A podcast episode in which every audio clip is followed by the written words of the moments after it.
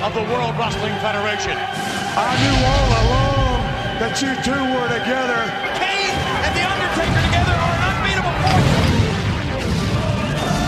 At SummerSlam, I will take what is rightfully mine. I'm gonna burn your ass. And that's the bottom line. Cause Stone Cold said so. How in the hell does one man, even a Steve Austin, turn back the challenge of these two monsters? Before this night ends, you will come face to face with your destiny. With Kane at your side, you will be the World Wrestling Federation champion once again at SummerSlam.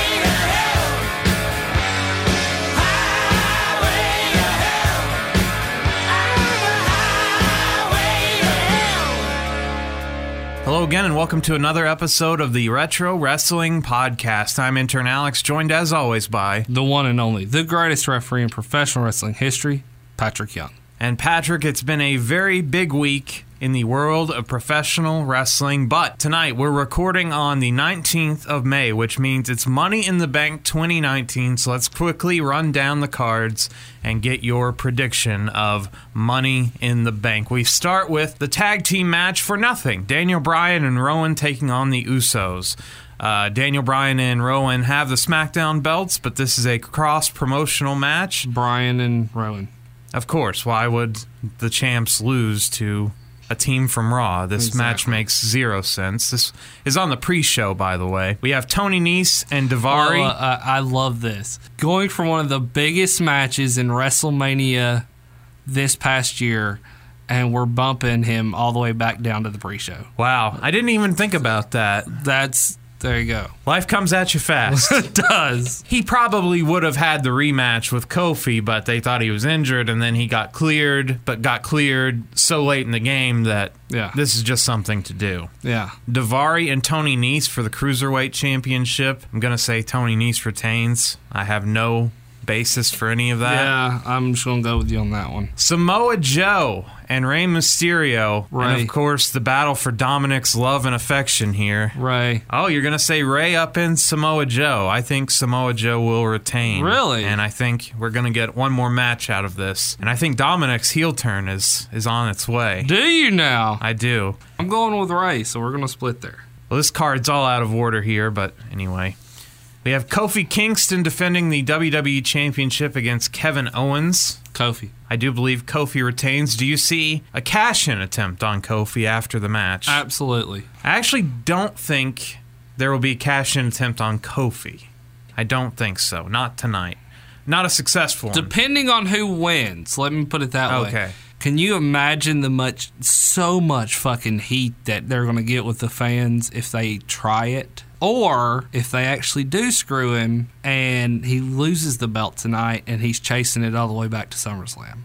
I think you'll have a tease of a cash in on Kofi Kingston. I think that my pick for that men's Money in the Bank match will try to cash in, but ultimately choose to keep the briefcase, like one of those a tease. Oh, gotcha. I'm in. with you. I think that's the more likely scenario. Or it could it could be for the Universal title. Yeah, I actually I don't see that happening so much for the Universal title, but we'll see. We have The Miz and Shane McMahon in a steel cage match. As you know, there's no way to escape a steel cage match. These two, they're locked in. There's no way out. You can only climb over the You top. can only climb over the top, or just walk through a door, or just go through the side of it, or just start brawling before you ever get in the cage.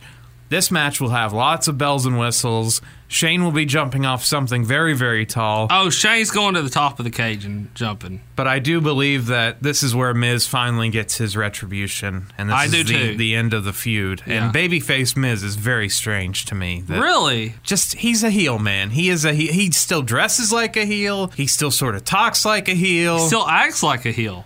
Yes, but only in this feud is he a babyface Because, Mr. everybody Miz- hates Shane that fucking bad. unless they are pushing Shane. I could see Shane being in a prominent oh, role. Oh, dude. So Do you know how cool it would be if they would build him up? Kind of like. he is the best in the world, Patrick. Well, I'm just saying to build him up to be like a main event, just a fuck finish main event for a title or something. We have Becky Lynch versus Charlotte Flair for the SmackDown Women's Championship. Charlotte. I think Charlotte, but I think that someone cashes in on Charlotte. Whoever wins this match, I think, is where a cash in will occur. And I think this is going to be the one cash in of the night. Yeah. And I think that because they need to get Becky to Raw and they need to get the SmackDown belt away from her, but she could retain. They are doing one of those profile pieces on her after the show, so it'd be really weird. To have her lose and have be her- like, oh, hey, Becky two belts is now Becky no belts. Oh yeah, and here's a profile on Becky Lynch, our top women's star, Our just top lost. star who just lost everything. Uh, so I think this is where the cash in will occur on either the men's or the women's side. Roman Reigns versus Elias. This should take about three minutes. Uh, Rowan. Uh, yes, Roman Reigns should go over Elias quite easily. Then we have the women's Money in the Bank ladder match. Natalya taking on Dana Brooke, Naomi, Bayley, Mandy Rose, Ember Moon, Carmella, and Nikki Cross, who is subbing in for Alexa Bliss, who has not been cleared to compete. Okay, this is my bitch. You let her in. She does matches on Raw. You let her out. She's back in. She does a couple more matches on Raw. She's back out. They can't figure out if she can compete or not. what the fuck? She looks to be doing just fine and dandy on Raw. The matches she's had. Due to the danger of this match, I think they would just want to preserve her. Better safe than sorry. That she is so fragile, but she's important to the company that just keep her out of a high risk match like a ladder match. That's the only thing I can figure out because I, I just don't understand. But they obviously have very big plans for her. When she does come back in the ring and probably becomes champion again, I mean, what kind of matches? Are, she's going to have Goldberg squash matches, which is kind of unbelievable for her. yeah. her. Well, to be only like four foot nine or whatever she is. her wrestling has improved since she started, but she's still not on the level of the, the top Really? women stars, in my opinion. I think she's extremely talented. She's pretty good, but I still think that she's just a step below. I don't think that she's in the bottom of the basement with the Damn, IIconics. we definitely separate them because I think she's one of the top best they got right now. And that's not just popularity; that's ring work as well. Well, uh, I I don't know what they're doing with her, but who is your pick to win the women's Money in the Bank match? Who would presumably, in my opinion, be cashing in on the SmackDown title? Well, she wants all the gold. I mean, she is gold. Mandy Rose. That's actually my pick. Is uh, I would pick Mandy Rose as well because they've really been pushing her on SmackDown. Her Dude, she's Sonya Deville gave up her spot to get her in there, yeah. and I think they want that dynamic of Charlotte Flair, the athlete, the the premier athlete, going against a diva type. Yeah. and I think that's Mandy Rose is the closest thing to a diva kind of like Trish Stratus or Stacy Keibler or Torrie Wilson that we have right now. And they're wanting to play on that for attitude purposes to get the Fox thing working working in their favor. It would also turn Charlotte into a baby face. It would. If indeed it's going to be someone from SmackDown. I don't think Natty is going to take it. They could surprise me and have Dana Brooke take it. See that that would be my second pick actually because she's been the dark horse out of nowhere that has kind of stepped up. This is how it's going to be, kind of thing. Yeah, I haven't watched a lot of Raw recently, but I know that she's been getting more TV time and stuff. So if it's not Mandy Rose, I would probably say Dana Brooke. That's where we we're on the same page. Now it's the men's Money in the Bank ladder match. Sami Zayn taking on Ricochet. Sami Zayn taking Braun Strowman's spot in this match. So Sami Zayn, Ricochet, Drew McIntyre, Baron Corbin, Mustafa Ali, Finn Balor, Andrade, and Randy Orton. Well, my pick is easy. I think I would go with Andrade here because him and Zelina Vega and the briefcase just makes sense to me to have on SmackDown. As bad as I hate to say it, I'm with you because I just don't. He hasn't impressed me, man. Oh, dude, I love him. I love Really? his work that he's done, especially from when he started in NXT. He started. He came in as a babyface, wearing overalls, a stupid hat. He had. He was going nowhere. But this Zelina Vega pairing and his um, work with Rey Mysterio on SmackDown over the last few months, and his demeanor in the ring, and I know he has limited English skills, but I think he is a very, very good wrestler, and. I think with Zelina doing the talking and the money in the bank with them, I I think this is just the perfect pairing. I think it's always better when a heel has the money in the bank. Oh, I think you're briefcase. exactly right. I'm just. Baron would be my second pick just for the heat. Oh But my he- god! He's already had this thing once though. and Holy shit! That place would go ballistic. they're gonna tease it a lot in Oh, this yeah. match, and Yeah. they are going to. Yeah. lo- the crowd is going to pop every time he gets near the briefcase. Yeah. I don't think they're going to go in that direction because they've already he's already done it and blew it on SmackDown in hilarious fashion when he tried to cash in either last year or the year before. I'm so that leaves us with two other matches. The Raw Women's Championship as Becky works double duty and takes on Lacey Evans. See, we're gonna differ here. I really think Lacey's gonna win it. Now I think Becky will win. Like I said, we're gonna differ. I really think Lacey, and here's why: because that is they have teased her and built her and built her and built her, and how much bullshit can she truly talk that she walks up in there, her first title opportunity, beats it, but not only wins, but beats the the person, the female star, the man. No, I think the opposite's going to happen, and I think Becky's going to run right through uh, Lacey Evans, and Lacey might have a post-match attack that sets up a rematch for down the roads and weakens her in the Charlotte match because I think Lacey and Becky will go on before the Charlotte match. Yeah. And so I'm going to say Becky retains. And this also keeps her on the Raw brand. Though with the wild card rule, Patrick, it doesn't fucking matter anyway. No. So why am I even trying to say, oh, you have to stay on a brand? And finally, the Universal title match two babyface competitors, Seth Rollins and AJ Styles. And I believe Seth Rollins will retain, and they will have. Uh, a few more matches in this program where ultimately AJ will not prevail, but will put on some really great matches. I really want it to be AJ. I got to go with AJ. I really do. I got to go because my heart, it, I want, I want it so fucking bad. Maybe if they have AJ turn heel, then later on in one of the rematches, I might pick AJ. But if you're just, we're just great wrestlers who wrestled 15 years ago in a gymnasium and I'm the new AJ, which is basically the storyline here. Seth Rollins saying, Oh, I looked up to you when I was a kid, you know, and stuff like that, basically. You're the old man. Yeah. Old man AJ Styles in his 40s. Yes, super old. I just don't see the title changing here tonight. So, those are our predictions. You'll see what happens because this won't be published until about Thursday. So, you can look back and see how wrong we were. We probably should have done this last week, but some of this card wasn't even announced last week. So, Right. so that is Money in the Bank 2019. We'll see how we do uh, next week. Uh, but what is in the news desk this week, sir? Uh, well, you know my my motto: start low, end high. Oh boy, here we go. Start with Uh, the depressing stuff. Yeah. Uh, unfortunately, Ashley Massaro has uh, has passed away in a tragic fashion of only 39. No, it's terrible. Yes, not much older than me. I said it when Brian Christopher passed away that I thought we were kind of past the days of wrestlers or uh, ex wrestlers passing away in their 30s. I just thought that was.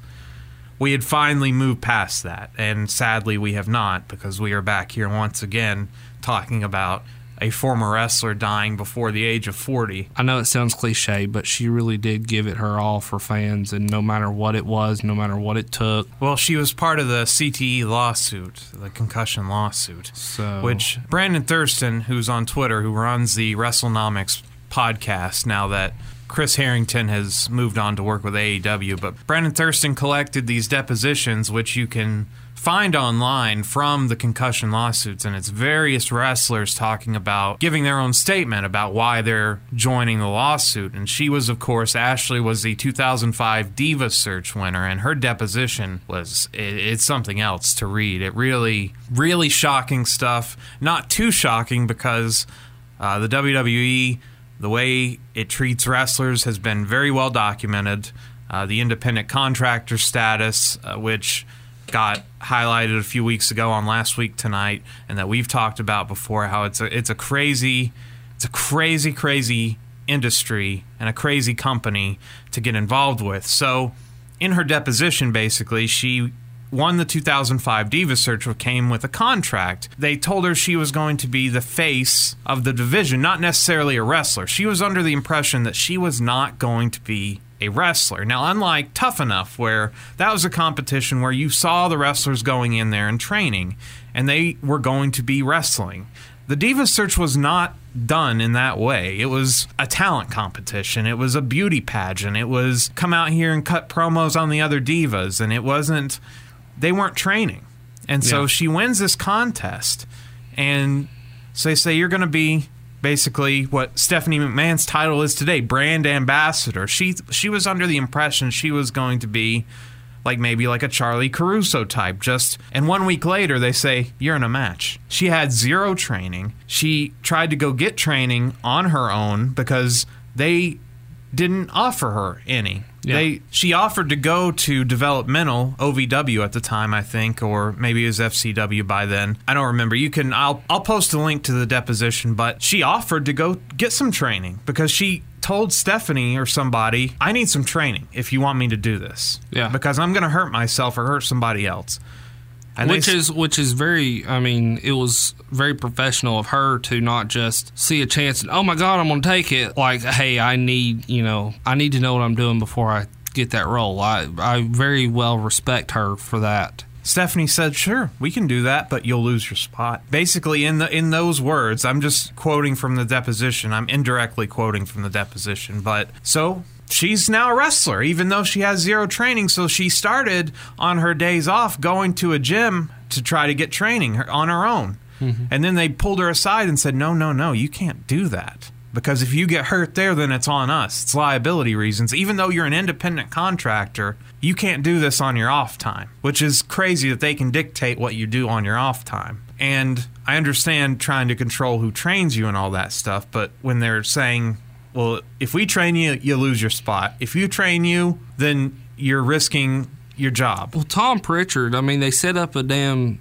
ring in a warehouse for tom prichard for tom prichard dr tom prichard to train the rock you would think that they would have done at least something along those lines for her, even if it was on off times to where she's training with a company person, not having to go to outer means to do it. Some other highlights from this deposition, which is hers was like two pages long. There's others from like Road Warrior Animal, which is only like one page long, but hers goes into some other stuff. So she gets injured in the ring a couple times and goes to Trish Stratus and says, Man, I, you know, my head's really hurting. And Trish just says, Shake it off because if you say you're hurt, you'll lose your spot. Another lose your spot kind of deal. Yeah. So improper care. This was before the Benoit tragedy, where they actually shifted focus into head injury and head trauma, stuff like that. And then also a terrible event that she describes going to visit the troops overseas where she says she was sexually assaulted and then gives graphic detail in this deposition about what happened over there. And so she had a terrible time in the company. I mean, her biggest highlight coming at WrestleMania 23 in that match against Melina, which is not one that is very memorable, but I mean, it is her. She had a title shot at WrestleMania. Not Right. many female wrestlers can say that. She was one of the few women's wrestlers that had pyro in their entrance. They did give her a character. They attempted to push her as a star, and this was when, of course, they had their partnership with Playboy. Yeah, she And- went on to be a centerfold for Playboy. So then, after she got out of the business, it's very hard to step away from the limelight and not just the crowds in the ring, because I don't think she very much cared for the wrestling aspect of her job. Being in Playboy, back when Playboy was still, magazines were still a thing, and Playboy was still the Playboy Mansion and all the, the celebrities that basically lived there. So she's over there hobnobbing with celebrities. She's in the in crowd. She's on the cover of the magazine. She's meeting celebrities. She's walking red carpets.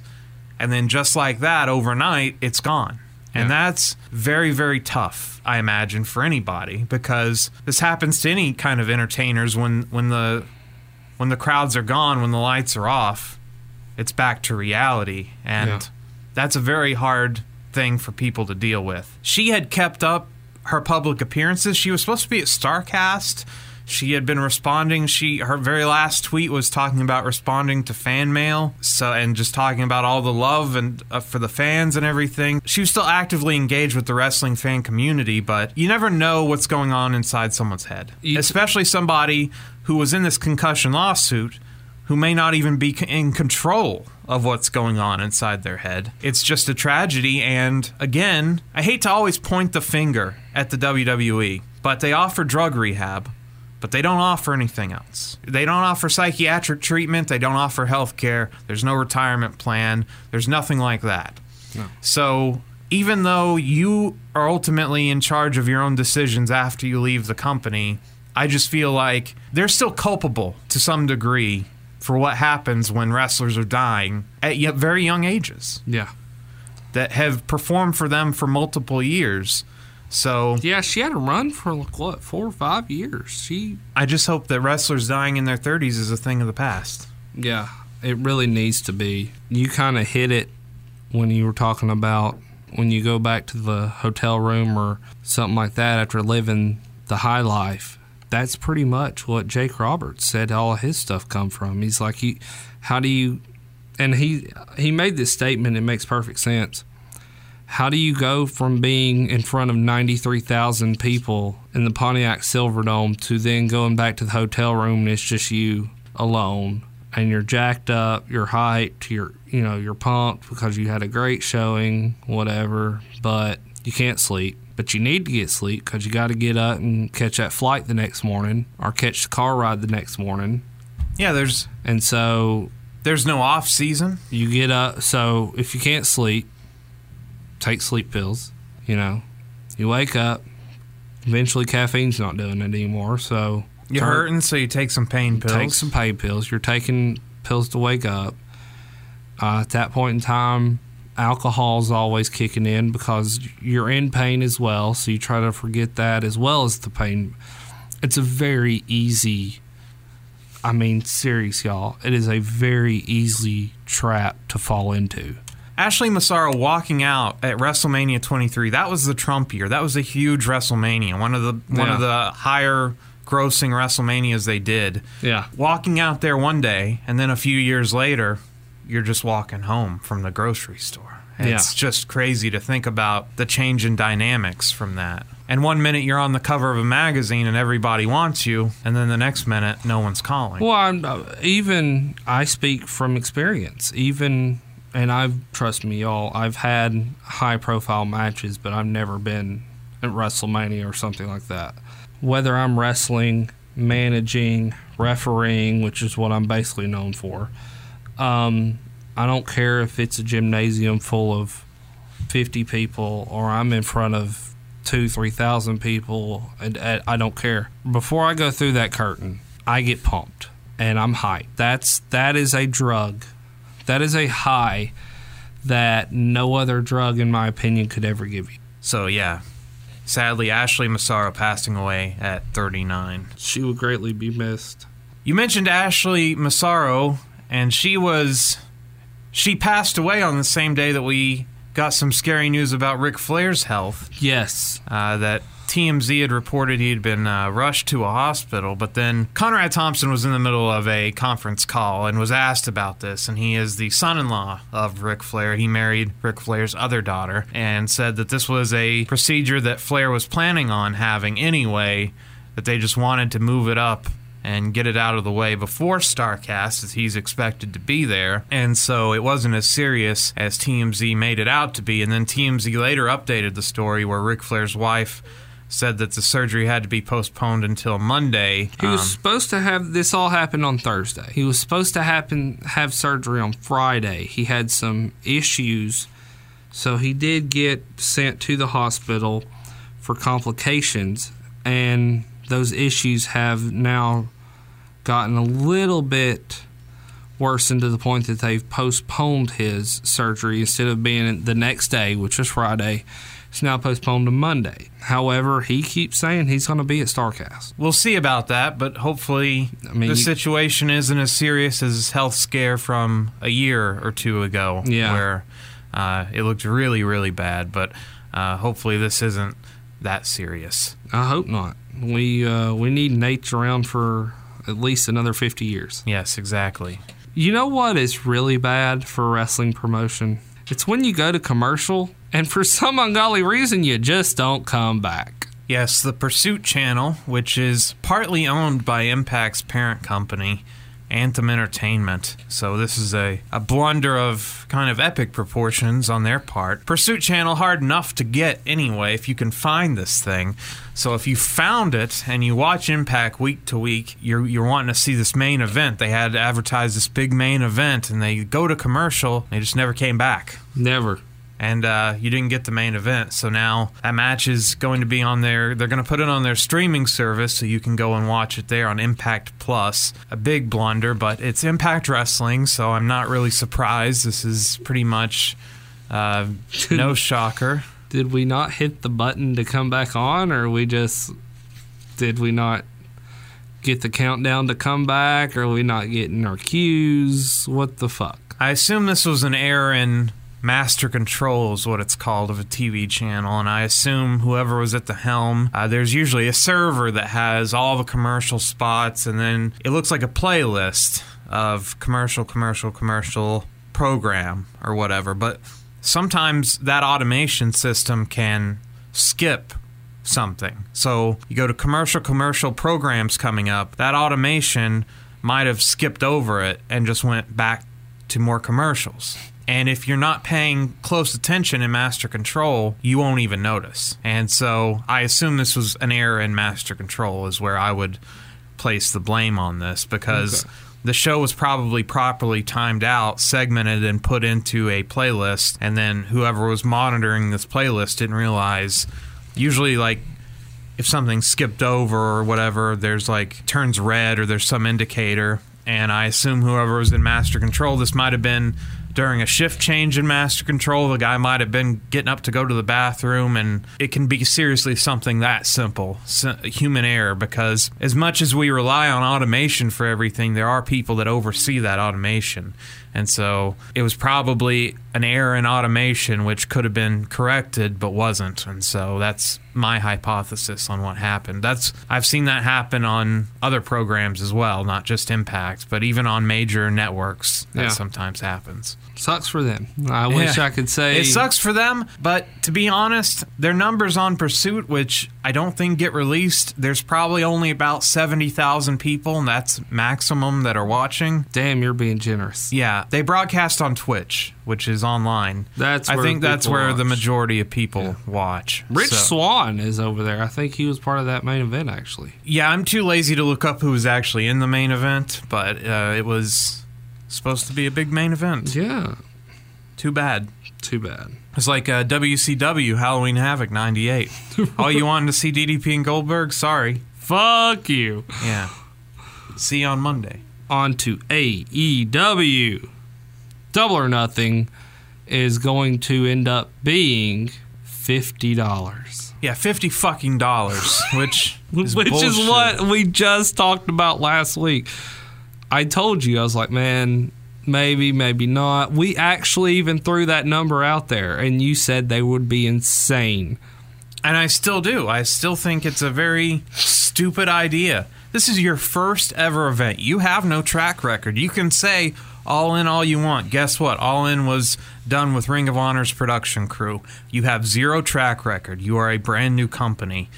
That NWA 70 show we ordered was $25. They also had no track record. But you know what? I said, fuck it. I'll risk it for 25 bucks. I'm not going to do that for this show. And I don't think most people will do it either. And they're going to end up having their stream pirated. They are going to lose so much more money by trying this money grab. By saying $50 for our show, please, or 60 in some cases if you're on whatever cable provider you're on, if you want to watch it the traditional way on cable or satellite. Sometimes it's $60.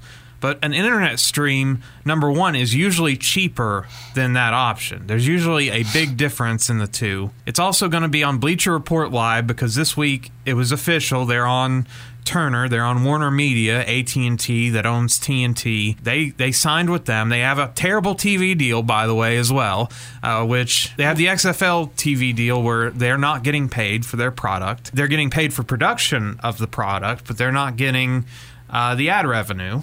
So they have they have no they're not getting any rights fees. The WWE will be making four hundred million dollars a year between their two shows this October. AEW will be making zero dollars from Warner Media for their television show. But much like the XFL, it's a it's a big platform. It's on streaming services like Sling TV has it, so cord cutters can get it. So I don't fault them for taking that deal, but just be aware that they're not getting any TV rights fees for it, and that's a huge component in how pro wrestling operates. I don't think it'll be on Mondays. They did say it was going to be live. AEW had trademarked a while back Tuesday Night Dynamite, so it's either going to be on Tuesday or Wednesday night. But Tuesday on TNT is traditionally for NBA games, so I think Wednesday might be where they end up at. But so that's their TV deal. But for this streaming thing, I just I'm outraged at the fifty dollar price point. If they had priced it at $20, $25, $30, they would have made even more money. But because what angers me more than anything is that we're all about the fans. We're doing this for you. We're going to make wrestling better. We're all about you.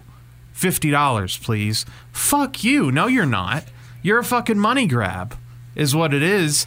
And I saw people people on Twitter were saying, "Guys, fifty dollars. That's what pay per views cost back in two thousand four for WWE. Like it was right around there. That's what that that's the cost of pay per views. Well, this is twenty nineteen. The game has changed. No one pays fifty dollars for pay per views anymore. Oh hell no! Because I mean, even UFC. UFC is sixty dollars, I think. But you buy those for really big shows, and you might do that once or twice a year. And if if that's what you want to do with Double or Nothing, if you want to make that your one show, like that's see that's what they're sacrificing, in my opinion, is they're going to get a consumer that says that will splurge on a big pay per view.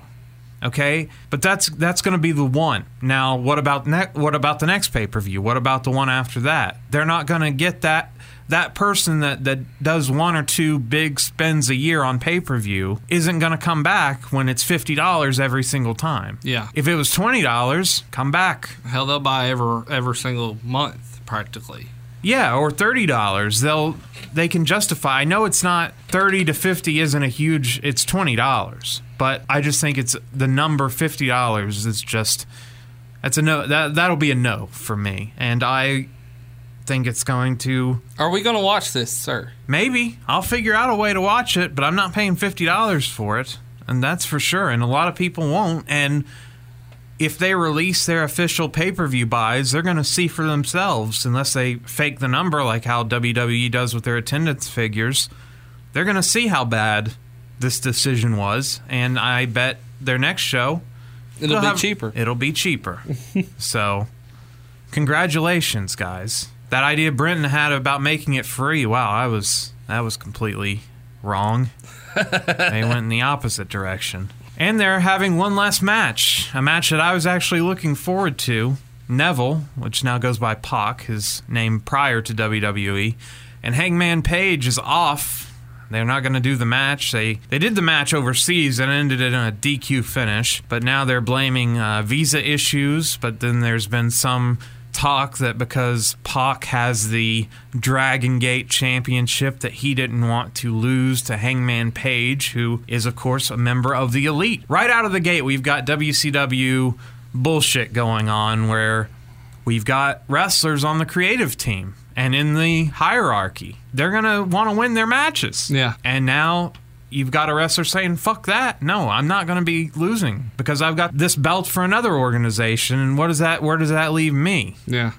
So we're already seeing the danger of having wrestlers. He's my buddy, so he's got to win. Hangman Page is a major project for them. And so, of course, they would want to put him over Neville.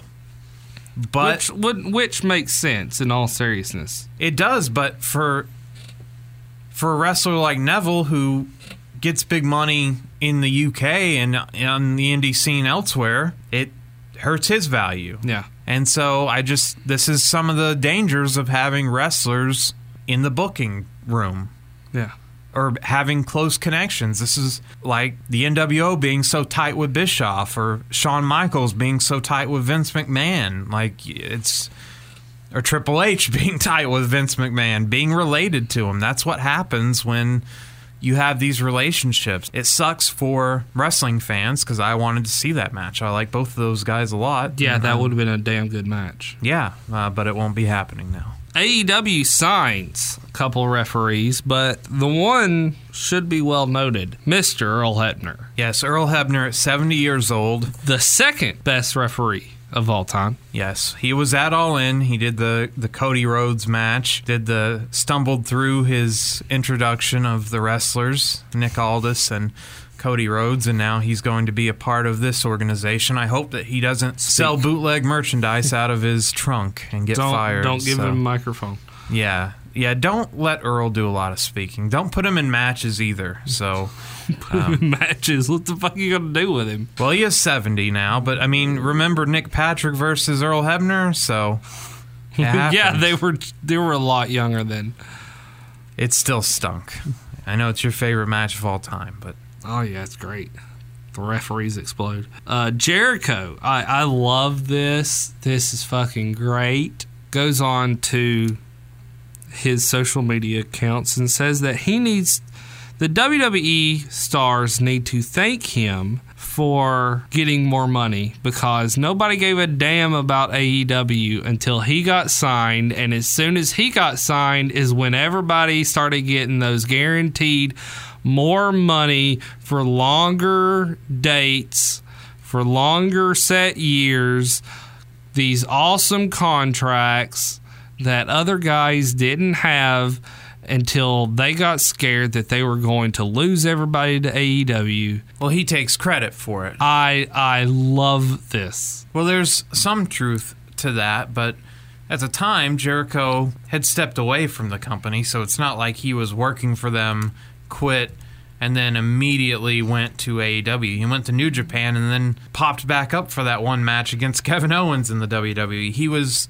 going on tour with Fozzy. I think that regardless of his signing with the, the company or not, they would still be wanting to retain their talent because, especially now with the TNT deal announced, they actually do have a competitor that's going to be on a platform where people can find it and it's easily accessible. I mean, TNT and USA are basically in the same business as far as the types of programs they show. Right.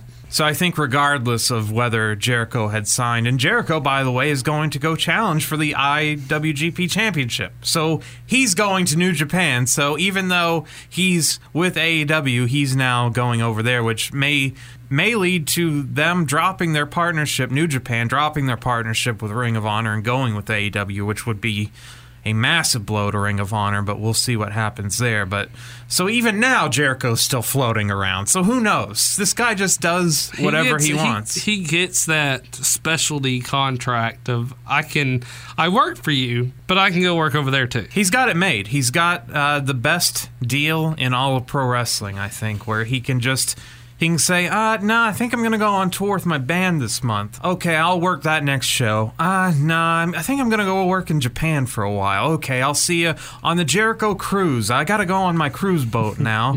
so he's really got it made. He's a made man. He's got the Undertaker schedule. Oh, Well, I don't yeah. know. Undertaker didn't get this good of a treatment. I know. I mean, yeah, Undertaker uh, has got to go to Saudi Arabia and wrestle Goldberg. Oh so. God, that's going to be terrible. So who do you think goes over in that match? Which I will not be watching, but who do you think goes over? Taker.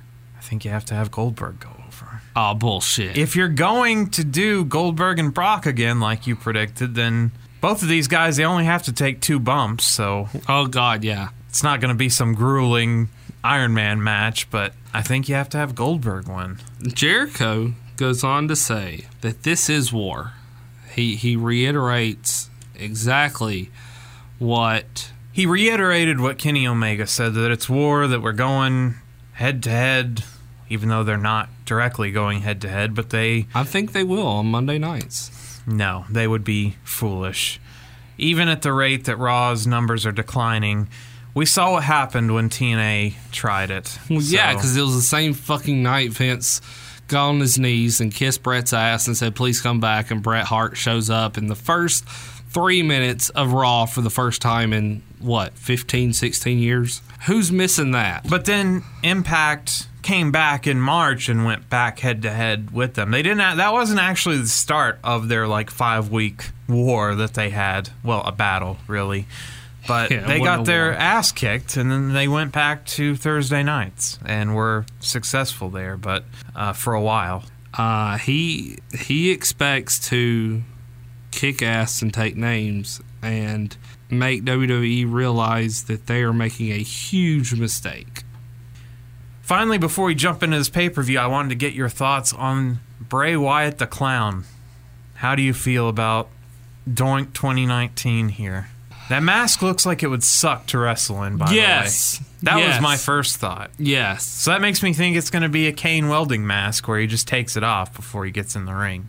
Then he's just Bray Wyatt again. Maybe? It's a really nice mask. It looks uh, the the, It looks killer. the guy who made it like tweeted out like, man, it took hours of work. And, I was going uh, to say, pull up a picture of this. Pull if you can find one. So it looks awesome. All right. It really does. It looks like, you know, the whole Joker mouth thing, but yet it's got the the like a vampire werewolf looking nose and forehead and stuff. It's it looks badass. Okay. It really does.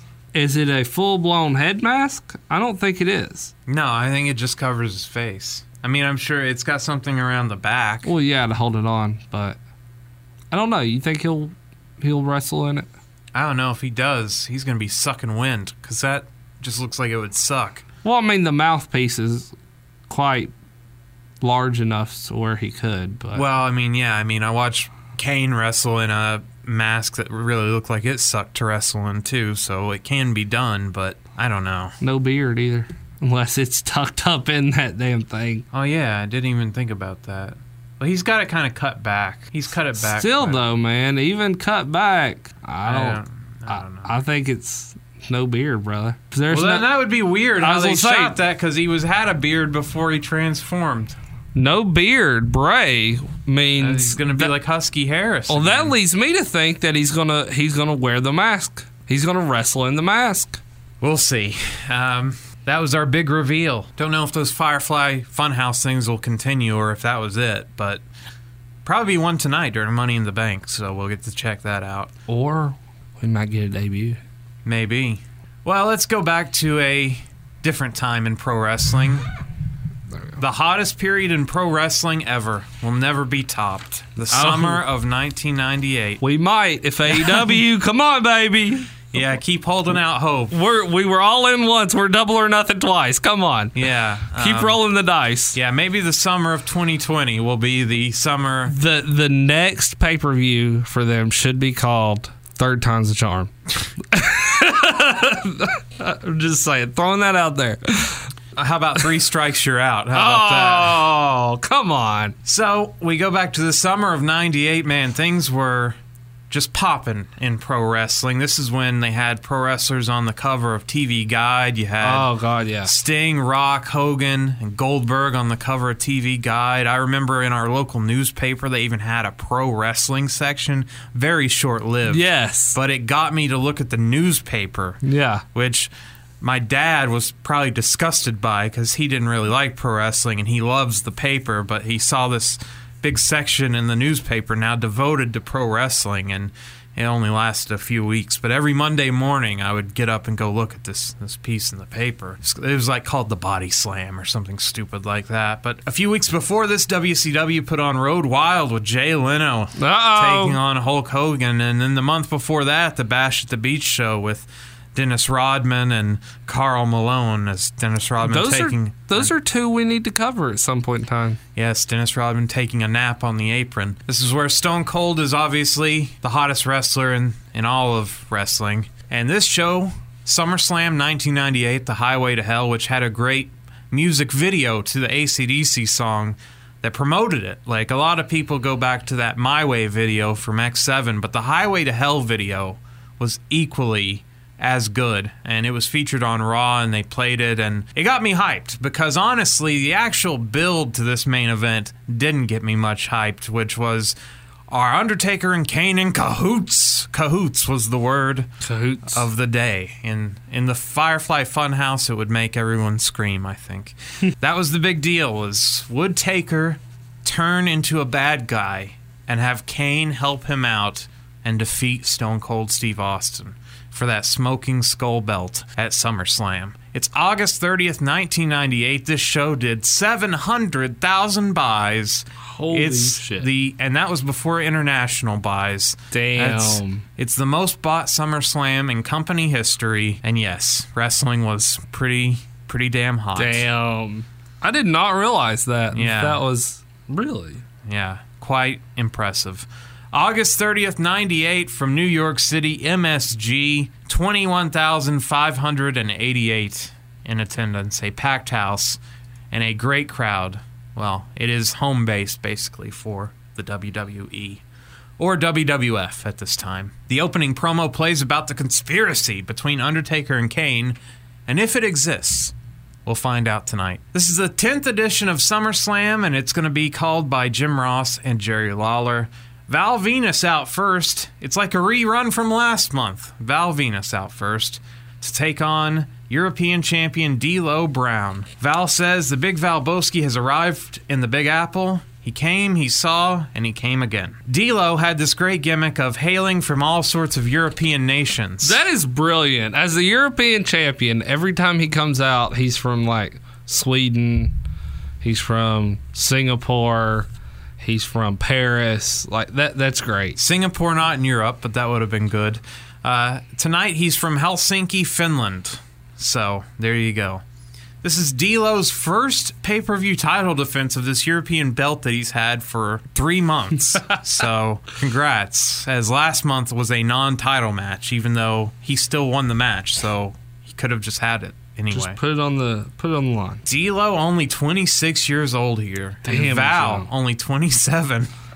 This whole roster is very young compared to the WCW roster at this point. JR keeps bringing up that Stone Cold beat up a hearse on Sunday Night Heat because he thought it was Undertaker's. We- We'll find out whose hearse it actually was. D'Lo rams his chest protector into Val a couple times, that loaded chest protector, which Roman Reigns, still to this day, need to get that loaded chest protector off of him. Start playing by the rules, pal. That's Or right. at least have the ref check it, you know? That's right. Venis hits a leg sweep, a drop kick, and a drop toe hold as Val, still very, very green here, doing Wrestling 101. And uh, D'Lo bails to the outside. D'Lo returns to the ring, gets a spine buster from Val for a near fall. Edge is in the crowd, just hanging out. How does he always get tickets to everything? And he always has his gear on just in case. Just in case, you never know. D'Lo hits his signature head-shaking leg drop for a near fall. Then he hits a back heel kick for a near fall. Then a second rope elbow for another near fall. D'Lo puts Venis into a shitty-looking cloverleaf, which started out good, but then D'Lo just gave up on it. Like he, his legs were slipping out of his hands, so he just said, "Fuck it, just let him get out of it." D'Lo goes for another second rope move, but Val rolls out of the way of this one. Val delivers knees and an elbow that get D'Lo to the ground. A back body drop from Val Venis, and he goes upstairs for an axe handle, but D'Lo catches him and hits a sky high for a two count. D'Lo delivers a DDT for a near fall. The crowd very into this match, and they are biting on every near fall. Like every every time there's a two count. Oh, oh! The crowd was so good They're hyped for, this, pay per view. Yeah. Val catches D'Lo off the second rope for a power slam for a near fall. Val hits a double underhook suplex, a scoop slam, goes for the money shot, but D'Lo gets his knees up and blocks it. This MSG crowd starts D'Lo chants. Wow, I I've never heard D'Lo chants before, but tonight was his night. He wants a power bomb, and ooh, I had visions here of Droz as D'Lo wants a power bomb. Who so- we will see later on, by the way. Yes, he he lifts up Venis, but nearly drops him and does drop him. So he just repeats the spot, does it again, hits a running power bomb, but that initial drop was quite scary. Hits the running power bomb, goes for the Lo Down, but misses, which is his frog splash. Val rips off the chest protector, then hits a power slam. Val puts on the chest protector. Jimmy Korderas then crotches Val. Jimmy Korderas turns heel here, He's trying to tell him to take the chest protector off. And he crotched him for it. He does not have the Doctor's note. doctor's note to be able to wear that chest protector. So Korderas takes a ref bump from Val. D'Lo takes his chest protector back, but ding, ding, ding. Korderas throws the match out because Val shoved Jimmy. That's right. And this match I thought deserved a proper finish, as I thought D'Lo looked awesome in this match. I thought D'Lo was doing a great job. So who would who would you have put over then? I would have just had D'Lo beat him, maybe with a roll up, not a decisive win, but Val was still going to be popular, win or lose. I think Val, with this uh, porn star gimmick in 1998, was going to be popular for a while. Well, yeah, so- him and Jenna Jameson showing up and all that. What did you think of this opening match? Oh, it was amazing. Yeah, I thought D'Lo looked uh, just really, really good, except for that one uh, botch of the power bomb. They both came came to play. Like they came ready to go and ready to own that match, and they set the bar very high for the rest of the show to have to follow. Korderas, though, Val's going to get all his heat back here, and Jimmy Korderas takes a money shot from Val Venis. That's a great name for the move. For Val Venis, yes, they, they got that right. That had Vince Russo. Congratulations. you just got a compliment from, from Patrick. We go to Michael Cole with the hearse, and he's with Mankind. Mankind is upset because the hearse was his car. He drove that. He wanted to be cool, so got his hearse beat up for no reason. Yeah. Austin didn't check the uh, registration to make sure it was Undertaker's. Mankind has the sledgehammer that was used on his car, and he wants to use it. We'll see if he does. Well, I'm glad we started with that first match not this match because oh. Kai, Oh. Kai En Tai is out next to take on the Oddities, who, of course, on the network have to have their entrance cut because of the ICP song, which just pay for the fucking music. Like, they can't. I, ICP needs money, I'm sure, at this point in 2019. Just pay them for the fucking song. Like, so they had to get their entrance cut. So we have Kurgan, Golga, and Giant Silva facing Dick Togo, Men's Teioh, Funaki, and Taka. All so right, it's so- four on three. Before we get into this, Giant Silva, who is a massive man, massive man. I want you to give us a little backstory because he was there and was gone rather quickly, and we do not we I hadn't heard of him before or since. Well, he actually went on to have quite a good career after leaving. He went to Japan and did some pride fights. Really? Yeah, uh, till about 2008 or 9. So he had a pretty long career afterwards. No shit. He was on the roster until February. Doesn't give a reason for leaving. Then he went to CMLL in Mexico, which he was Gigante Silva, of course. Then he went to New Japan and Hustle through 2008. And also did some pride fights between 2003 and 6. He lost all but two of them, but there you go. That was Giant Silva, who's still around, only 55 years old. Does he wrestle still? Uh, no, he is retired. He is retired. What Getting is all Giant that. Silva's real name? Well, he's from Brazil. He was a basketball player for the Brazilian national basketball team. His real name, Paulo Cesar de Silva. So the oddities, Kurgan Golga, who is, of course, uh, Earthquake. John Tenta. John Tenta in a mask and Cartman shirt.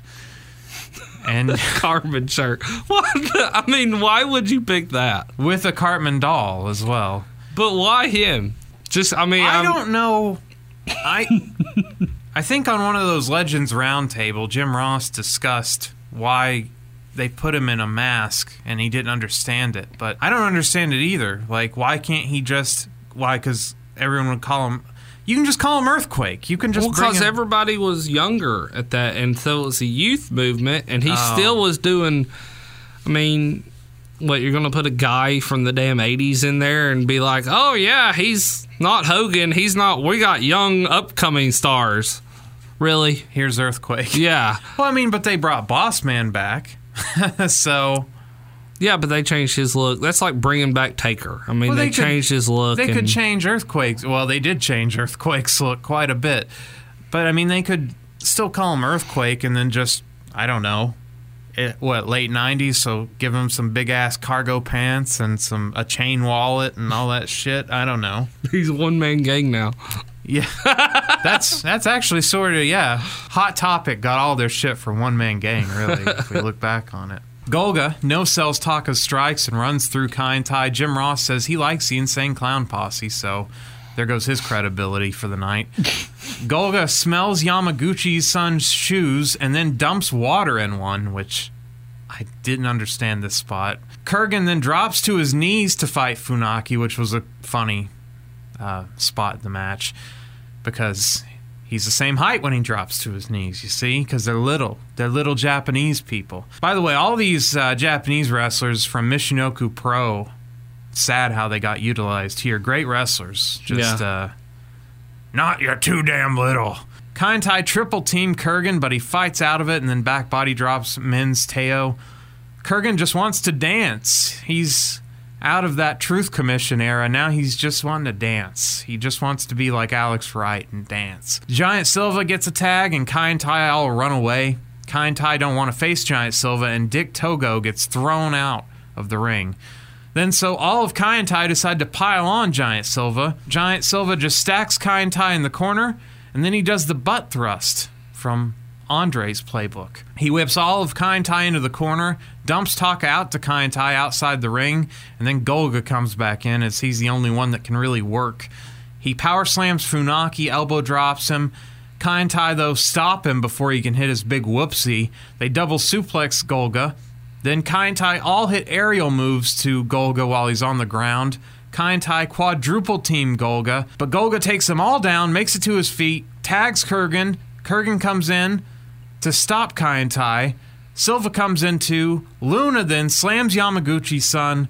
Double choke slams from Kurgan and Silva to all of Kai and then Golga covers all four members of Kai and gets the win. So there you go. Pretty sad to see your light heavyweight champion that you hype so much in Taka here being comedy fodder. That's So- true, man. That's really true. So yeah, that match uh, was a Raw match that just somehow made it onto this pay per view. Double J's out for his hair versus hair match with Southern Justice, which Double J cripples himself by saying, "Hey, Southern Justice, go back to the pack." Why would you do that? hey, you guys can come out here get my back. Ah, no, you need to leave. By the way, Double J's hair is wet. I don't know if that's a giveaway or not, but he doesn't usually wrestle with wet hair. It's almost like it's easier to cut. On Heat, though, Double J shaved Fink's head. How dare you, sir? He barely has any hair to shave. Right? X Pac comes out to an amazing reaction because Dude, they went.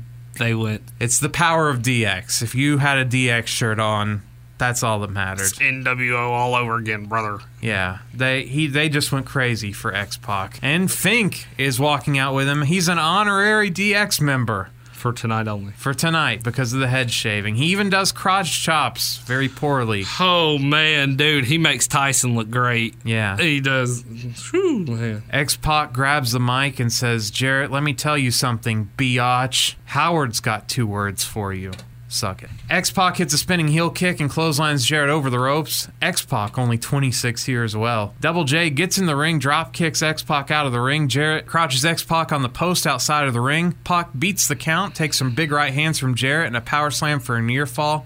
X Pac hits a tornado DDT to slow Jarrett down. Let's go X Pac chance. Seriously, that happened. King says Jarrett is a natural blonde. JR says, How would you know that? Good question.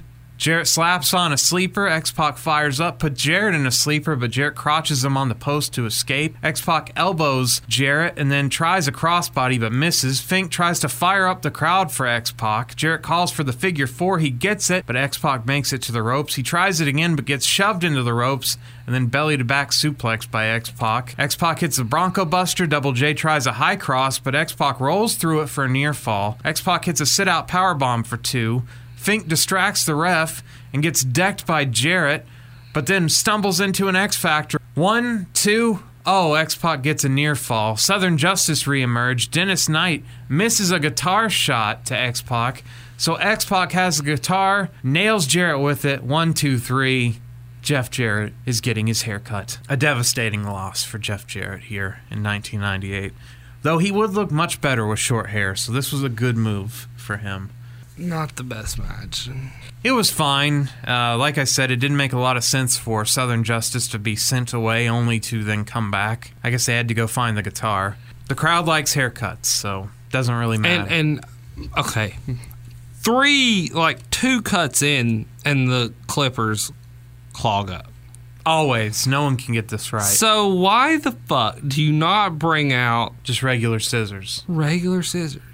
It's like they've never had a haircut before. Or do what they did with Vince. Regular scissors that shit. Get it real low, then take the clippers and take the rest of it off. Then shaving cream. Then Take- shaving cream and shave that son of a bitch. Well. Vince's took about 30 minutes, so they just didn't have that kind of time. But even then, though, they could a couple clippers, a couple of uh, snips, and then just take it and go. The New Age Outlaws run out to make sure this haircut goes down. So does Droz and the Headbangers. Headbangers have no hair, so I don't know what their beef was exactly. Jarrett gets a haircut, and the Headbangers use it as a wig. So does Fink, and there you go. Method Man from Wu Tang Clan is in the crowd, and he loves it. We preview the Lions Den match between Owen and Shamrock. Doc Hendrix is in the basement of MSG in the theater, and uh, we get a look at the structure, which is a giant cage bowl, is what I would describe it as. Yeah, it's not a normal octagon. It's a very unique. It is badass, but it would look like shit in the ring because with the ropes around it, it'd be hard to see what was happening. In a wrestling ring, Yeah, if they put it in the middle of the ring. like Thunderdome or Yes, whatever. the, the Steiner Asylum. Yes, it looked like shit. Rock is with Michael Cole. Rock belt shotted Triple H in the knee during Heat, so he's obviously going to win tonight. Rock says, or Cole says, you must feel pretty good about yourself. Then The Rock cuts a Rock promo. He's going to climb the People's Ladder, New York City, millions and millions, guarantees. He's going to be the champ. Do you smell what The Rock is cooking? Up next is a mixed tag between Jacqueline and Sable with a mystery partner. Sable then gets on the mic and introduces Edge, who finally comes out of the crowd to finally wrestle. Which, how did she get to talk to Edge? He's a mute. Is this his first match? I didn't think it was his first match. It's not his first match. It's I, it's his first pay per view match. I think. Okay. I believe it's his first pay per view match. He had had matches before, but On Raw or something? yeah, or even Shotgun Saturday Night. But God, they need to put that on the network bad. Well, they're about to add more Thunder to the network, so you're finally going to see David Arquette win the belt. I think. Yes! Mero starts with Edge. Edge hits a couple of Japanese arm drags, and then Mero tags out. This is a mixed tag match. No intergender match here. When you tag someone of the other gender out, the other guy has to leave. Mero tags out. Jackie comes in, but tags right back out. Jackie chokes Edge behind Tim White's back. Mero looks for the TKO, but Edge counters with a DDT. Sable and Jackie tag in. Sable hits the press and punches to Jackie. Stone Cold Sable here. Then big kicks and throws Jackie by the hair. She forearms Mero and gives chase to Jackie, who tags Mero back in. Sable low blows him.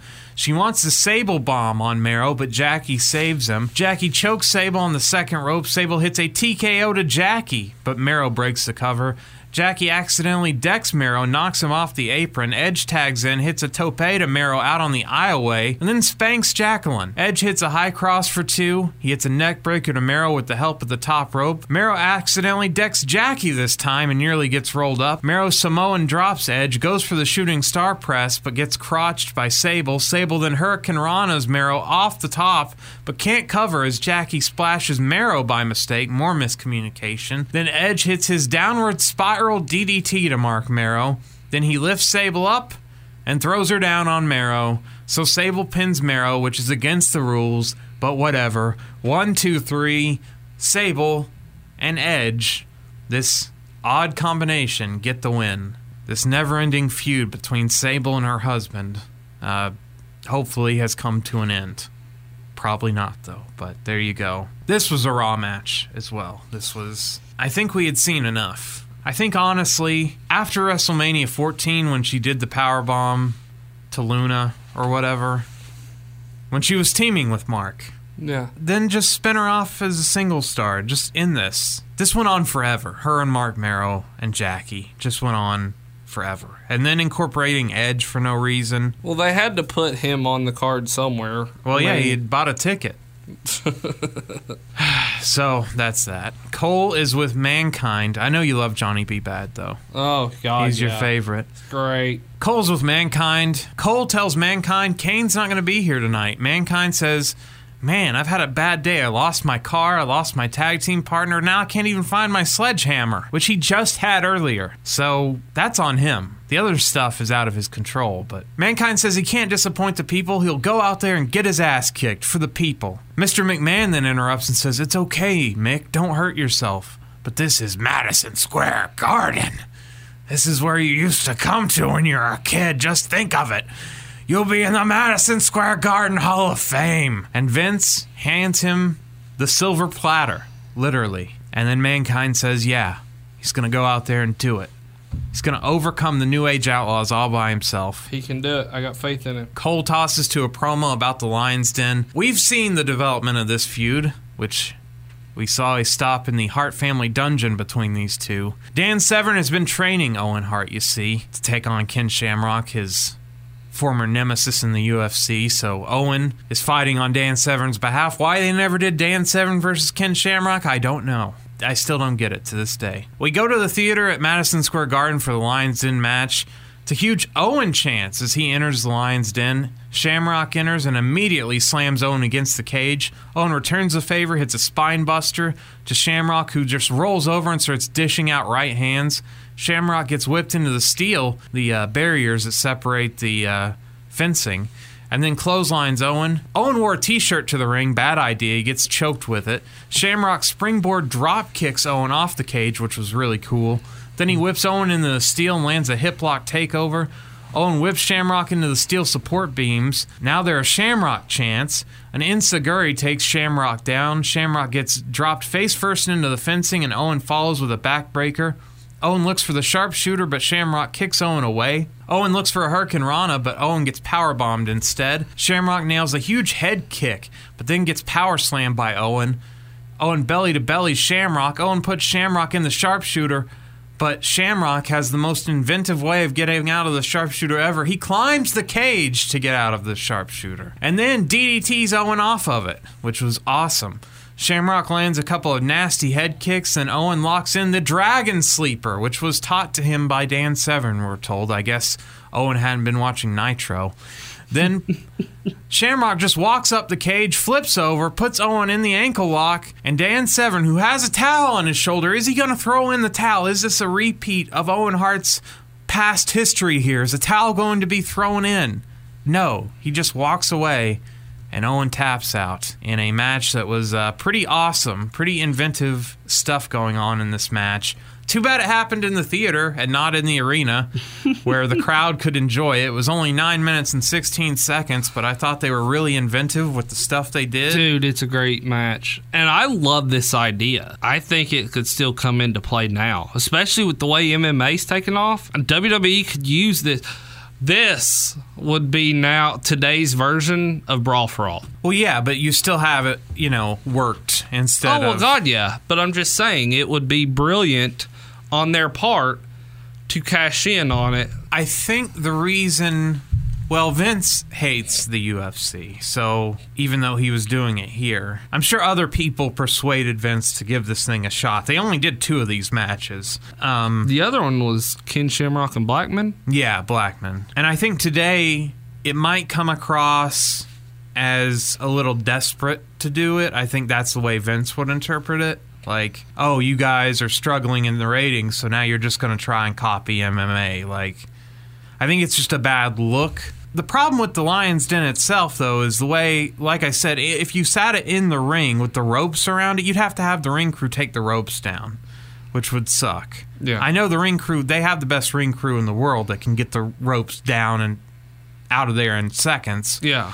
But It's it's like just- they're like a damn NASCAR pit crew. Oh, yeah, They really they got their shit together. I do like the idea of having the cage walls close together to where you can get those inventive spots where you can leap off the, the cage and, and actually hit moves and stuff and not have it, you know, ring ropes dividing you or Well, that's what I love about it is it's actually one full circle. It's not it's not an octagon or it's not squared off or whatever. It's a full circle where it's it's the chain link fence itself is fully curved to where it'll hold and fit, and you can you can run up it and bounce off. You can the way it's leaned also there's just so much that you could do with it. It's a brilliant structure. It's very well done. you can do a lot of creative stuff in it. You can do a lot of creative stuff. and with the it. stuff around the top where you can walk around, you can even do aerial moves and Yeah. stuff if you wanted to. right.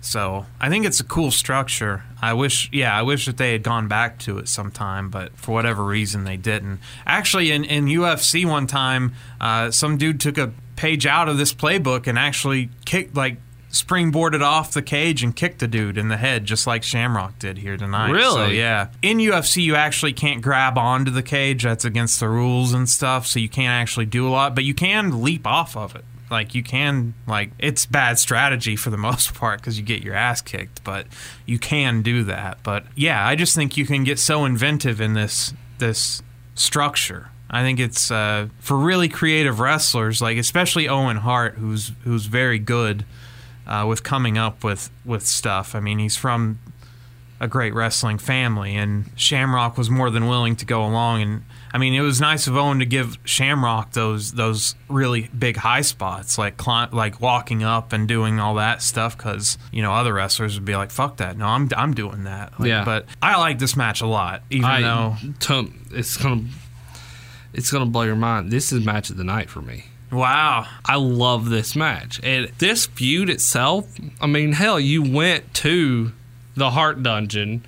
Now you're having this unbelievable cage match. This feud itself was just very well done, very, you know, innovative. It was very it, it was just it was all driven by Owen too. Owen was in charge, and that's what was so great about it is it gave it they opened the doors to let Owen have full reign of here's what we want you to do. And it worked with Russo. I'll give him that. It worked because Owen's like, I want to do this, I want to do this, I want to do this. And Russo's like, okay, if we're going to do that, then let's, you know, what if, how can we make this work?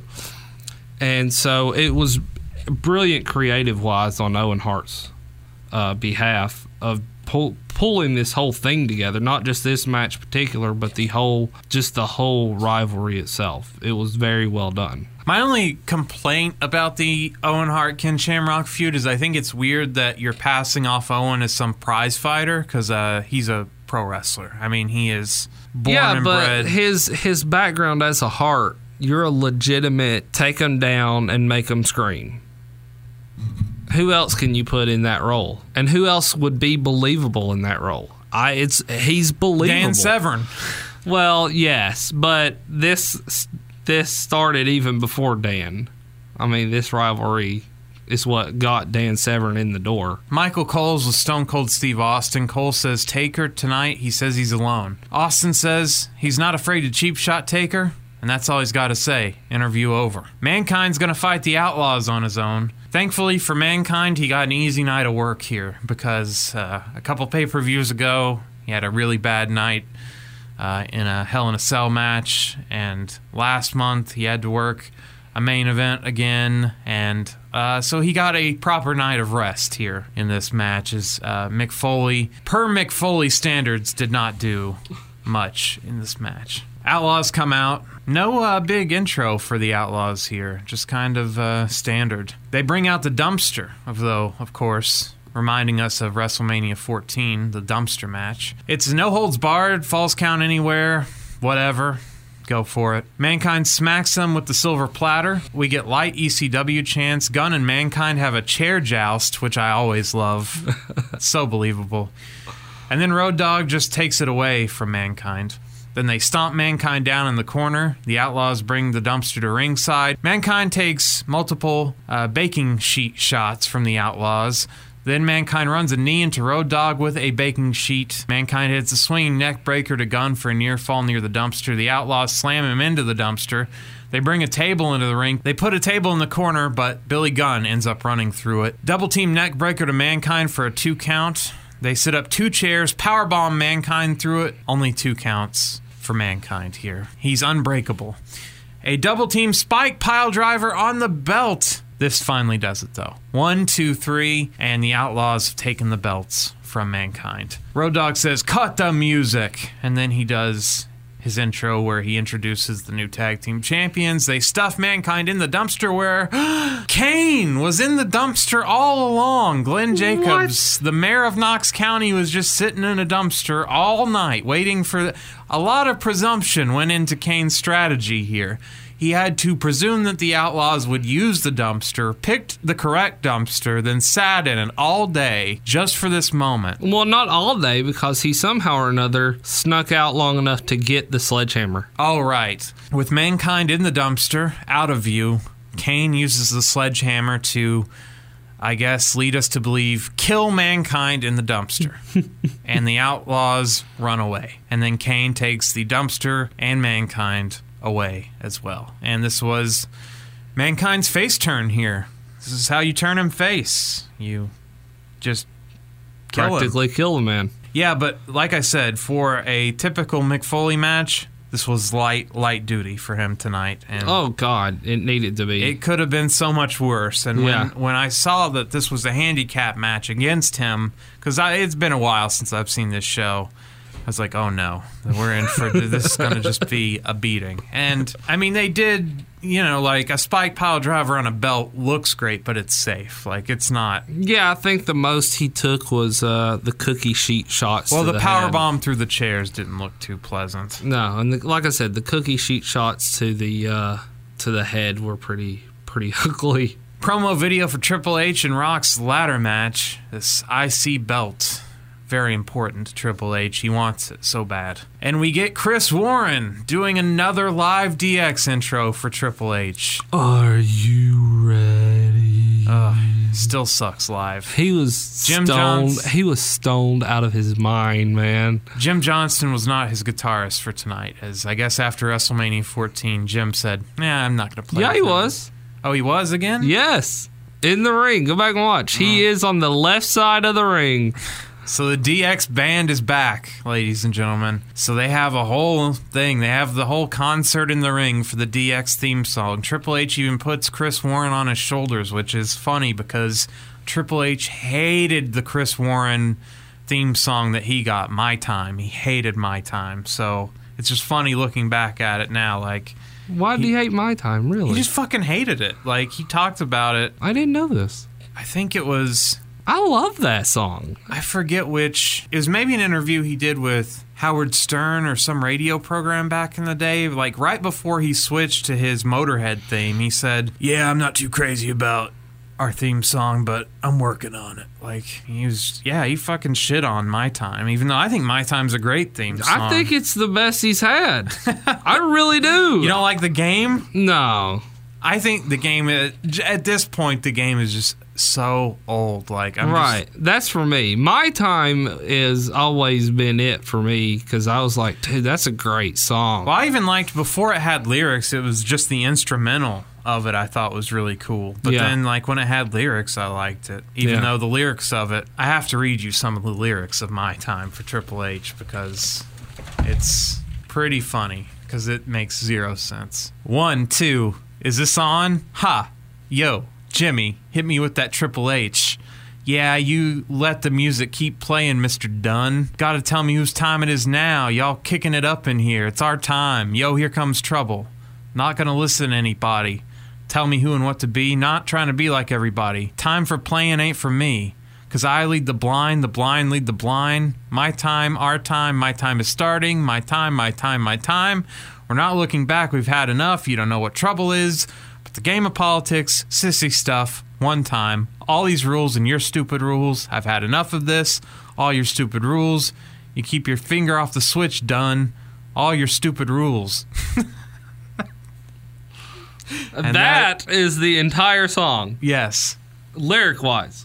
Yeah, you let the music keep playing. Mr. Dunn. Shout out to Kevin Dunn in this It song. is. I didn't realize that. So, And then uh, twice. yeah. Keep your finger off the switch, Dunn. There you go. I guess that's the censor switch there, so he doesn't Yeah. get censored. I like that song. I do too. I think it's better than the game. I actually like King of Kings better than the game, Really? but he doesn't come out to that unless he's in corporate mode. The Rock is out with Mark Henry and poses on the ladder on the entryway. As this was before the time of ladder matches when you needed a million ladders. This was still back in the good old days when One. That's all you fucking need. That's all you need. A well built one, by the way. That's all you need. Well, two comes into play. Well, yeah, I know. They bring in another one. That's but, because they damn near break the first one, though. but that's all you need. I don't like all these aluminum shitty ladders and they put 300 of them in there for a ladder match. Oh yeah, because while it looks awesome to for a ladder to snap because somebody hit it, you're you're you're uh, suspicion of disbelief kind of person, and you've said that numerous times on here. I slam you on a metal ladder, that shit's not breaking. Well, right, but not only that, I think just visually with ladders littering the ring, like make people go get weapons, make people work.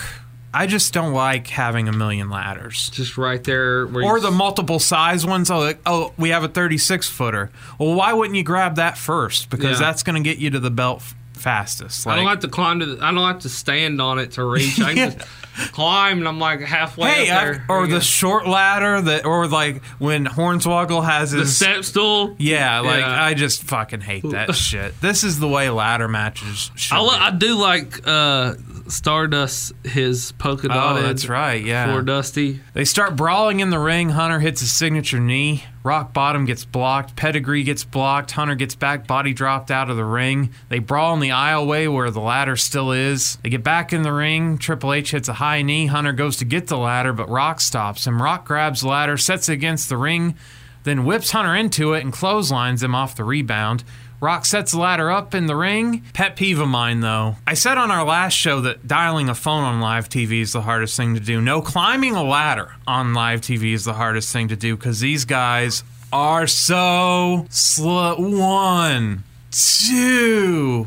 I just. I'm so tired, Oh, bro. The match just started, and The Rock I can't climb it. yeah. These guys are in their top physical condition. They're in their mid 20s and they can't get past the third step for some reason. They're just so, so tired. It's exhausting. It's like climbing Mount Everest. Rock goes for the belt, but of course, Hunter hits a top turnbuckle clothesline to stop him. Then the ladder falls on Hunter, which looked like it sucked. That really looked painful, by the way. It actually hit him square in the shoulder blade. Hunter hits Rock a couple times with the ladder, then climbs it, but of course, Rock stops and pulls on his injured leg that he had hurt on Heat. Rock focuses on the bad leg. He sandwiches in the ladder and stomps it. Then he smacks it with a chair. He takes Hunter outside, smashes his knee in the ladder. Then The Rock takes the ladder back into the ring, sets it up, goes for the belt again, but Hunter just shoves him off. They brawl out of the ring, and Rock catapults Hunter into the ladder.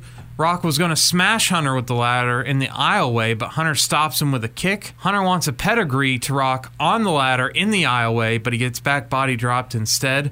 Mark Henry brings out ladder number two.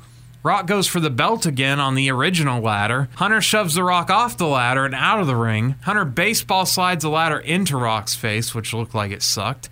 Rock does color from this, so he's bleeding. Hunter goes for the belt, but Rock stops him. Rock mounts a ladder across the corner ropes and then DDTs Hunter. Rock goes for the belt again, but Hunter stops him again, and the crowd loves it at this point. All these near finishes. Rock charges at Hunter with the ladder, but Hunter chair shots Rock, who's holding the ladder. And then Hunter lays in a few more chair shots to stop him. Rock scoop slams Hunter on the ladder, lands the people's elbow with Hunter on the ladder, which is laying in the ring. But then Hunter goes for the title, leaps off to attack the Rock, and leaps right into a rock bottom. But both men are out, they're exhausted. When they get back up, Hunter pedigrees Rock. They both climb the ladder and duel. And Chyna, the difference maker. As Triple H had taken Mark Henry out earlier, Chyna low blows Rock. The people's grapefruits were smashed, and Rock goes to the ground. Hunter grabs the belt, and congrats, he is the Intercontinental Champion, and he would have to relinquish this title shortly thereafter because of an actual injury. And, uh, Really? yeah, The Rock would go on to then headline WrestleMania 15. so, uh, yeah, both men heading in different directions here. Well, he was at WrestleMania 15, Triple H. He was. He was healed up by then, but he had to for a while, and then so X Pac ended up pretty much assuming the role of leader of DX. He had a legitimate knee injury, so he had to forfeit the title. Triple H won it here at SummerSlam and then had to vacate it on October 9th. Then Ken Shamrock won it October 12th. And yeah, you're right. Uh, that set up the Val Venis feud over Ryan Shamrock. So, yeah. there you go. And then somehow or another, she fell in love with Goldust, and then someone else, hell, I don't remember, and it became a fatal four way. Yeah, there was a tournament to crown the new IC champion after this, and it came down to Shamrock and X Pac, and X Pac lost. He got a WWF title match. So Capital Carnage took place December 6th, so this was after Survivor Series, so The Rock had been champion for two weeks. Yeah. His first defense on a pay per view, but this was a UK only pay per view, took on X Pac. That's right. X Pac took on The Rock. That wasn't the announced match, and Vince did the heel thing and came out and said, card subject to change. Guess what? You're getting X Pac versus The Rock because he was Supposed be his like corporate Austin. champion. Yeah, it was probably going to be like Austin or someone. Yeah, they swapped out Triple H. They bait and switched you and uh, swapped out. so Sean Waltman had a world title shot in 1998. Good God. Can you imagine if he went in for business, went into business for himself, and won the WWE? Well, he'd be fired on the spot. They just since that was a UK only show, they Nope. could they had never existed. you Yeah. know. Social media didn't really. dial up still. Cool, man. We get some Coliseum home video exclusive footage where The Rock, he, he's such a man, he refuses medical help and then cuts a promo on Triple H.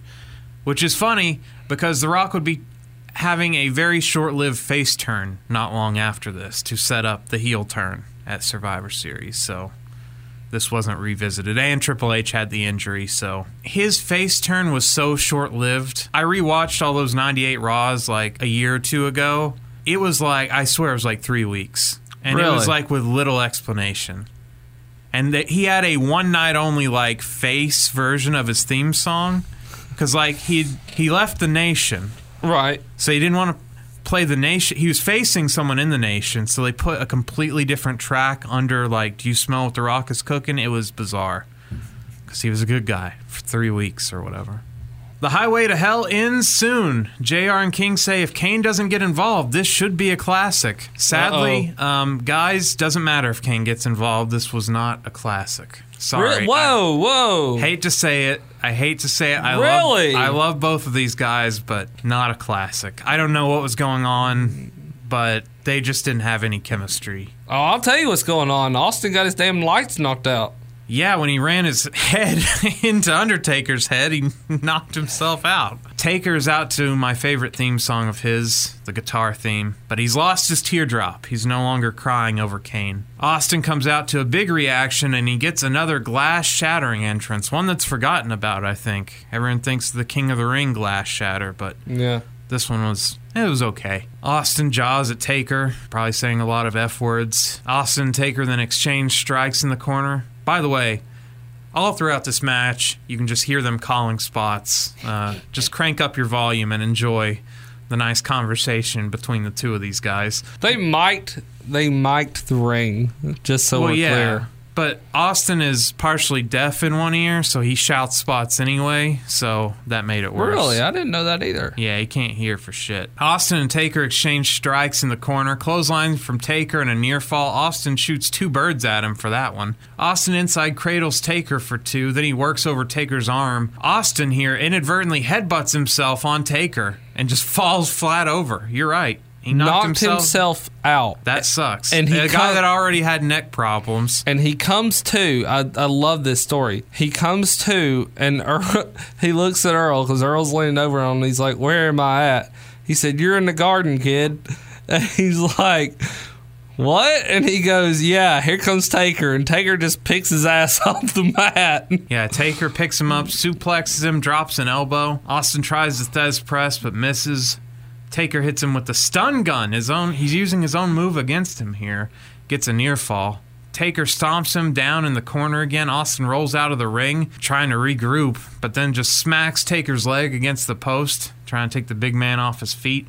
Austin comes back in the ring. Taker hits his flying clothesline, followed by a blatant choke. Taker tries old school on Austin, but Austin just pulls him off the ropes before he can do it. He decides to focus on that knee of The Undertaker and hit it against the post again.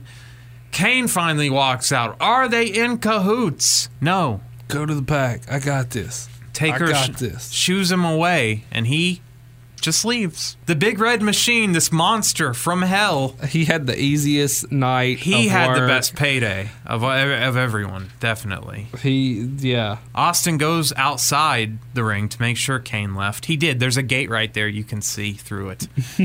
Taker choke slams him back into the ring. Austin clotheslines Taker out of the ring. They brawl around the ring. They brawl through the crowd. Taker back body drops Austin in the middle of the crowd. And then on the way back, we get a glimpse of Vlad, the super fan who's at ringside. This guy's in like a million pay per views. Really? Yeah, yeah, Vladimir the super fan, like he's in just all sorts of like early raw, like he's everywhere. Like he does he even showed up at one night stand. Yeah, Vlad the super fan. All right. Yeah, so that's that's Vladimir the super fan. They get back in the ring. Taker dodges a stunner and bails outside. He's like the old version of like Brock Lesnar shirt guy who's at everything, or Frank the clown who's at everything now. He catches Austin from the ring apron, rams him into the post. Austin gets back in the ring and brawls with Taker, but Taker throws him out of the ring, and Austin here fucks up his chin, man, trying to catch himself, getting flung out of the ring. And for a guy that just knocked himself out, fucking did more damage to himself here as he fucking caught his chin and then his back on the ring apron trying to catch himself. I mean, he had to try to stop himself because he was going so fast that he was going to get flung into the announcer table had he not s- tried to stop himself. But by doing this, it uh, it just sucked. This looked like it really sucked. So Austin's doing more damage to himself than Taker is tonight. Austin gets laid on the Spanish announcer table, and Taker climbs to the top. Oh no. I've got a bad feeling about this one, guys. The Undertaker. yes, a man not Six foot ten flies from the top turnbuckle to the announce table and hits a leg drop on Stone Cold Steve Austin, and the table didn't break. Well, they sort of just slide right off of it, and that sucks. And so the table, table of Japan, does not break. That had to hurt his back and hips like crazy, smacking that thing, and no give whatsoever. Yeah, that really sucked for both of them. Taker rolls Austin in for a two count. Taker misses a stinger splash and then eats a boot from Austin. They close on each other. Both men are down. Austin beats Taker to his feet, throws more rights and a chop. Austin lands the Thesz press and punches, followed with the middle finger elbow drop that he does. Austin looks for a stunner, but he fucks it up and him and Taker fuck this up and they ram heads again. Taker just Austin is just damaging his head over and over tonight as this was botched, whatever they were going for. Austin just covers for a near fall to try to clean it up. We get a choke slam from Taker. Taker calls for the tombstone. Austin, though, just slips out, looks for a stunner, but Taker crotches him on the ropes instead, hits a Russian leg sweep. Taker goes for old school again. Didn't work for the first time. Why would it work now? It doesn't. Austin, the dirty heel, low blows him as he dives off the ropes, hits the stunner. One, two, three and Austin survives the gravest challenge and retains the belt, but not before Taker can grab the belt. Look Uh-oh. at it. Is he gonna deck Austin? Uh-oh. Is Kane gonna run out? Are they just gonna beat Austin to a bloody pulp? Uh oh. No. They have the respect spot. He hands it to him. Shake hands, brother. And then Kane comes out and joins his brother, Bod, reunite in the aisleway, They stare at Austin celebrating. and then they walk away. A sign of things to come. Oh man. But there you go. Um, very punchy, kicky for me for a main event, and um, even even if Austin had not knocked himself out, I say this about Undertaker a lot. I don't think he had his best matches until later in his career, and a lot of Undertaker matches were punch kick, and Austin was just punch kick too for the most part. He had an intensity to it. Yeah. Taker more methodical with his. So I don't think this had any chance of being a great match, but they were two very popular wrestlers, so it didn't really matter what. I mean, they did 700,000 buys just to see these guys. And the storyline I thought was really weak, as I mentioned at the last pay per view that we saw them do. At Fully Loaded, I thought the storyline was weak there. Didn't get any stronger with the oh, was Kane working with him or not. But fuck, man, wrestling was so hot, didn't matter. Yeah. And these two guys were the two top stars in the company, and that's going to draw. Doesn't matter how weak or strong the storyline is. So, We would go on to the start of next year having British Bulldog get rock bottomed into dog poop. So I mean that that is that is how hot wrestling was that you could actually do something like that and it get a crowd reaction like crazy like it did. a good thing here though is that they had they had a star in the making with The Rock, so they had the next contender ready to go. Like True. And that's that's the thing. That's the most key part of this is with the Monday Night Wars, that's the biggest key part is you could see them building. Looking back 95, 96. Yeah, if we can just hang on and get established with some of these kids 97, the tide's rolling, their direction. 98, man, you're starting to see Rock. You're starting to see kind of breakout of Austin. You're starting to see the breakout of Triple H. 99, they're wide the hell open.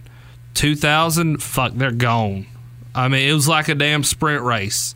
They were gone.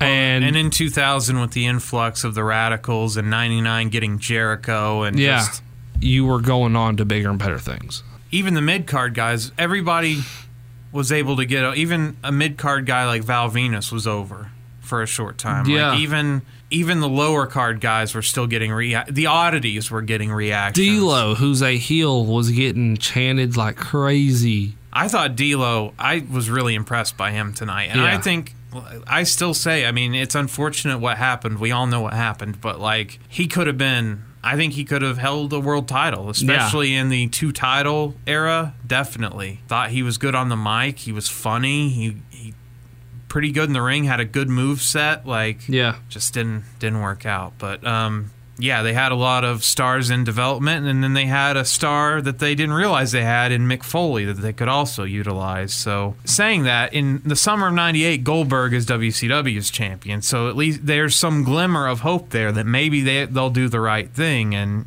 you know push different guys, but they just couldn't help themselves.